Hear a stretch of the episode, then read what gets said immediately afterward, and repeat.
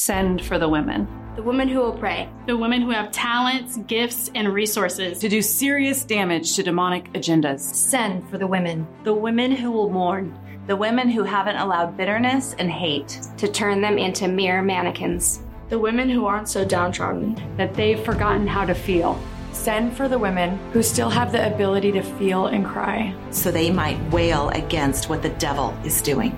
Send for the women who will weep and wail. The women who will mourn in sackcloth and ashes. Send for the women. The women who will wake up everyone around them, calling out, The devil is destroying us. Death is on its way. Send for the women who will be God's warning shout to his people, his alarm system, his tornado signal, his air raid siren. The women who God will use to warn his people of the impending consequences of sin. Send for the women who have a God given destiny to destroy the power of Satan over God's people by waking them up and calling them to a morning of repentance. Women who teach their daughters to weep against sin and the assault of the devil. Send for the women. Women who have a destiny to open their mouth and cry against the evil that the devil has put upon God's people. Women who have ideas to be voiced, energy to be released, abilities to be exercised, power to be loosed, spiritual gifts to be expressed, prayers to be prayed. Send for the women who look toward the future to what they can be,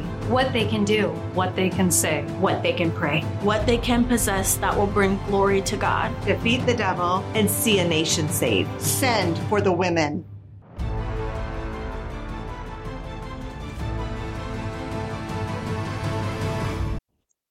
Well, hello, busy believers.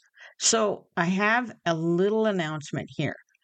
I am going ahead. I've been praying about this, and for some reason, the Lord has just led me back to what He originally brought through me when I first started podcasting about three years ago.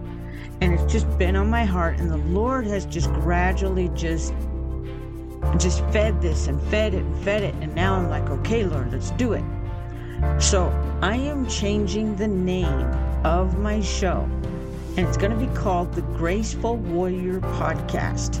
To be graceful as a woman, but to be a warrior, a fighter, putting that together, the only way to be that is through the Lord. So the Graceful Warrior Podcast is going to be a Christian based show that focuses on encouraging believers to take those faithful journeys into the Word. It's the key to being spiritually armored up. The podcast is hosted by me, a passionate warrior Christian who understands the challenges of trying to balance work, family, and spiritual life. But I know the importance of soulful strides with God, or we will find ourselves alone when the enemy comes. Each episode features in depth discussions on various topics related to the Christian lifestyle such as prayer, personal growth with the Lord, and our spiritual armor, and how all these help us in spiritual warfare.